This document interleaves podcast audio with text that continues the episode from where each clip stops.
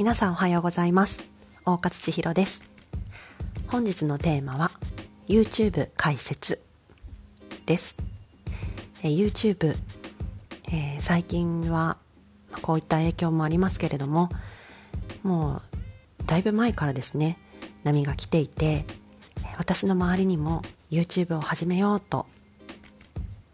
盛り上がってらっしゃる方がたくさんいます。私もうん始めたいなと思ってはいるのですがというところでまだ一歩を踏み出しておりません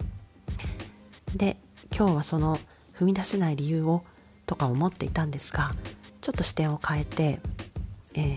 とその解説するにあたって動画を作るにあたってという部分で感じたことをお話ししてみたいと思います。えー、とまあ初めてのことなので皆さんまずどうやって YouTube をやったらいいんだろう？うんどういうタイトルでやればいいかな？サムネイルはどういう風につけてどういう風に表記すればいいんだろう？いろんな疑問が湧いてきてただえー、いろいろ調べる手法もありますしすでにやってらっしゃる方からアドバイスを請うこともできますしとにかく皆さん手法を一生懸命インプットされています。もちろん実際にやるとしたらばそういう手法ですとかコツっていうのは必須ですので、えー、情報収集しないわけにはいきません。ですので今周りで私の周りでやられている方々の動きは本当にスピーディーですし熱心に取り入れてらっしゃるので素晴らしいことだと思って私もいい刺激になっています。けれど一方で、えー、どうして映像を撮るのか？どうしてそうやってうん伝えていくのかっていう根幹の部分。本当の本当のコアの部分っていうのはどのぐらいの皆さんが突き詰めて考えていらっしゃるのかなと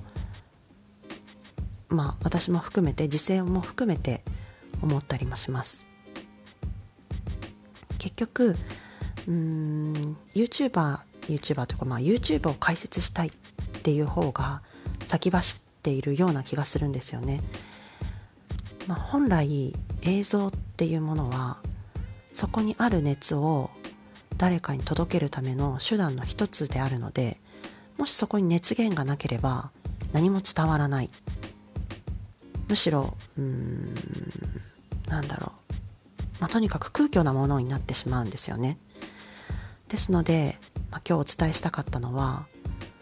そこに映像を撮るもとにつまりあなたに熱源は熱量はありますか？ということを問いたかったです。ですのでもしお聞きになっている方で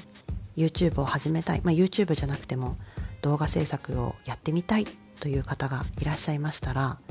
そこの部分一度考えてみてはいかがでしょうか？それでは本日も素敵なお時間を素敵な一日をお過ごしください。大岡千尋でした。